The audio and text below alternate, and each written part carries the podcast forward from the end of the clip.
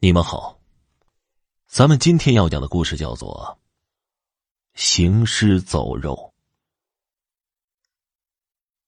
一八七一年，沙俄侵占伊犁后，中国的南疆被迫与沙俄通商。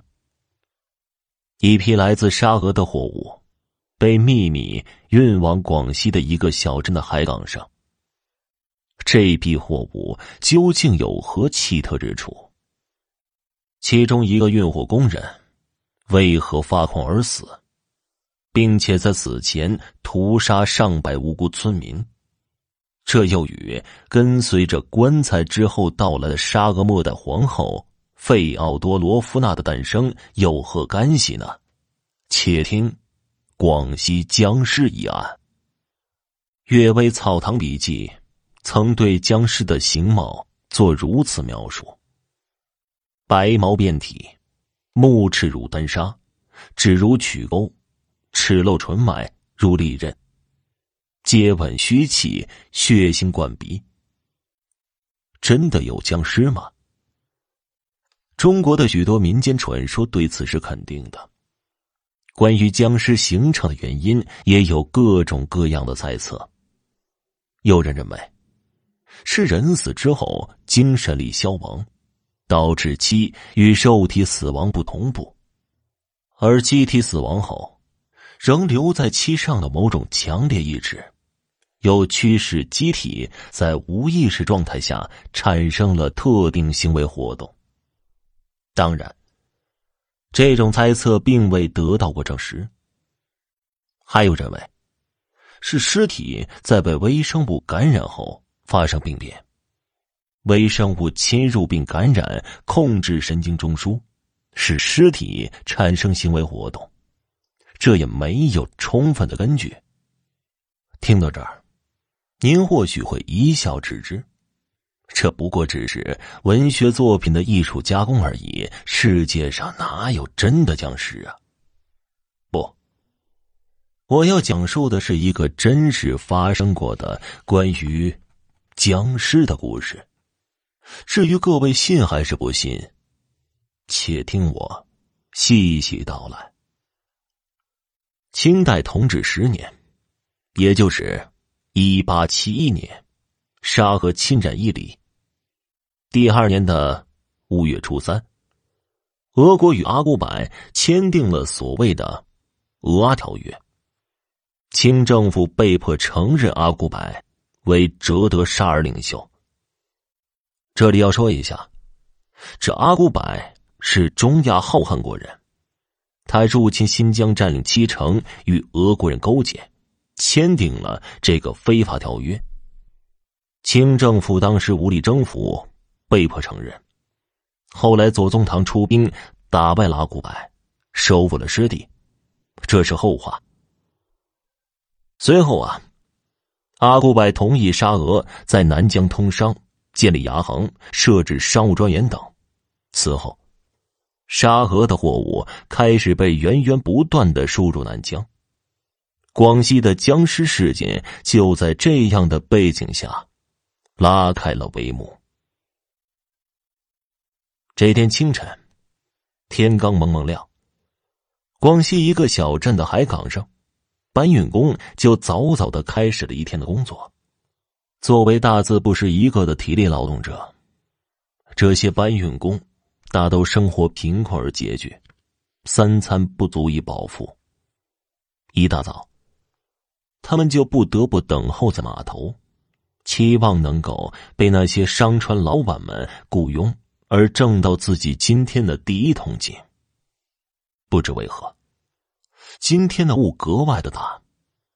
本来担心没有什么商船的阿牛，在看到从浓雾中驶出一艘高大的商船时，几乎是松了一大口气。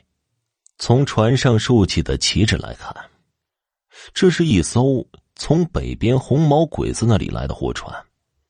他和其他搬运工守候在码头，摩拳擦掌，只等船一靠岸，就去抢着搬运货物。这是一艘难得的大商船。这也意味着老板付的钱会比其他船更多。阿牛和他的同伴们都卖力的干着活也没注意到商船老板不寻常的深沉、忧虑难言的表情。也许是因为被完全跳出海面的太阳光晃花了眼，也许是因为昨天太过卖力而又没吃饱饭。阿牛非常不小心的在搬运一个黑色木箱子时，不由自主的向前摔去，只见箱子直直的被摔倒在地上。露出了里面精致的黄金容器。阿牛愣了一下，他反应极快的将这件宝贝揣进了怀里，然后面色如常的继续干活。常德村的赤脚医生马大怀，早年走南闯北，也算得上见过些世面。今天一大早，他就被村头阿牛家的人叫过去。说是阿牛昨天上完工回家，就发了高烧，现在已经开始说胡话了。马大怀本来以为给阿牛开点土药方就好了，但是在阿牛老婆的坚持下，他还是去了阿牛家。看到躺在病床上那个脸色蜡黄的男子，马大怀大吃一惊。昨天明明还是个生龙活虎的人，今天怎么就成了这样了呢？阿牛坚持自己坐起来，他支开了妻子，对马大怀讲述了自己的经历。原来，昨天阿牛在贪婪的驱使下，将黄金容器藏在了怀里，想要偷卖了补贴家用。结果做完工之后，发现怀里的容器竟然不见了，而胸口被烙下了一个奇怪的符号。心口开始闷闷的痛了起来，结果越来越严重，他也不敢告诉其他人，只希望这个颇有见识的马大怀能够救自己一命。马大怀沉思片刻，说道：“你把那个烙印给我看看。”阿牛掀开衣服，马大怀看到了他胸口处黑紫色的图腾以及那些奇怪的符号。马大怀大喊：“你这个我治不了！”说完，直接就冲出了阿牛家。原来阿牛胸口的烙印是沙俄那边流传下来的一个诅咒，据说中了这个诅咒的人，最后都失去了自己的魂魄，变成了饮人血、食人肉的行尸走肉。阿牛在他背后发出一声绝望的哀嚎。同时，他也感到自己的喉咙出现了一种前所未有的强烈的对于血和肉的渴望。据相关资料统计，也是在一八七二年，沙河最后一任皇后，跟随着棺材之后到来的费奥多·罗夫娜诞生。同时，曾有一批特殊的货物被寄送到中国南部某处。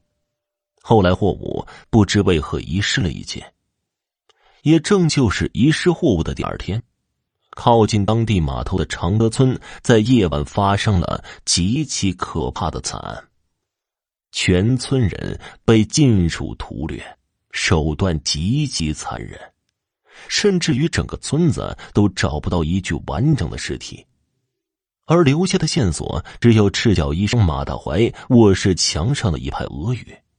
竟翻译是一个时间和地点的名字，一九一零，缅甸。仿佛隐隐约约在暗示着什么，使得一切更加的扑朔迷离。而政府迫于压力，只能将村子烧毁。后来人们为了纪念那些痛苦死去的灵魂，在其遗址之上组建了一个新的村子。至于那些行尸走肉的故事，被当地的人们一次次的在口口相传中提起，但没有一个人说出他的答案，至今仍是未解之谜。听众朋友，本集播讲完毕，感谢您的收听。